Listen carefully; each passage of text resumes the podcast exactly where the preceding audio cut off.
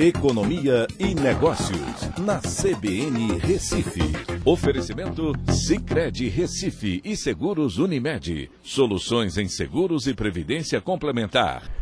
Olá, amigos, tudo bem? No podcast de hoje eu vou falar sobre o caos logístico internacional que, com a falta de navios e fretes altos, deve se estender até 2022. Né? Quando a gente vai olhar há uma disparada nos fretes marítimos provocados pela pandemia né, e que devem se arrastar até o ano que vem, segundo analistas do mercado. Para se ter uma ideia, o mercado está operando no limite, com escassez de contêineres, falta de navios em todo o mundo. E ainda tem mais um agravante: a gente vai iniciar agora a temporada de pico, que é o terceiro trimestre, né, onde as empresas terminam abastecendo seus estoques para o final do ano. Para vocês terem uma ideia, é, no, o comércio com a China foi o mais prejudicado. Nas rotas de importação oriundas da China, o frete médio, registrado em julho desse ano, foi 7,35 vezes maior do que um ano. É, atualmente, a rota Xangai-Santos apresenta um custo de 11 mil dólares por container de 20 pés, contra 1.500 em agosto do ano passado. É, e isso não deve recuar nem tão cedo. É, e não é só com a China. Você tem também um problema com o transporte vindo da Europa, que triplicou desde março desse ano. As rotas do Golfo também estão pressionadas.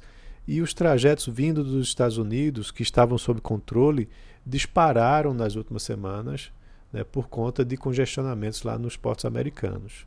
É, e, segundo analistas, a logística global vive hoje uma tempestade perfeita, um descompasso entre oferta e demanda no mercado, com atraso de liberação de cargas, eventos extraordinários como aquele que aconteceu lá no canal de Suez, né, o bloqueio do canal de Suez com aquele navio, é, surtos também de Covid que provocam bloqueio é, na chegada de navios, afastamento de funcionários, fechamentos de terminais como lá no, no porto chinês de Ningbo, né, que é o terceiro maior do mundo em movimentação de contêineres e que está parcialmente fechado há mais de uma semana. Tá? E isso, claro, com uma retomada global das atividades que foi impulsionada por estímulos econômicos lá dos Estados Unidos, é, da Europa, até mesmo aqui no Brasil.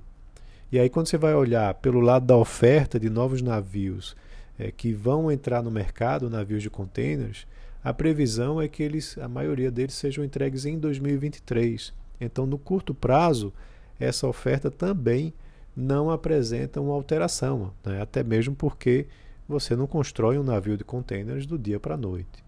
Isso tudo é preocupante porque você aqui no Brasil já tem uma inflação excessiva né? e que pode ser a, ainda mais prejudicada né? com o desabastecimento de produtos importados e também com o reajuste de produtos importados por conta do frete.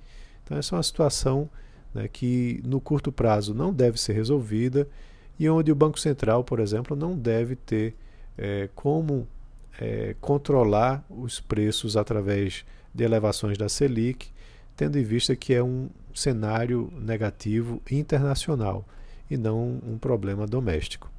Então é isso. Um abraço a todos e até a próxima.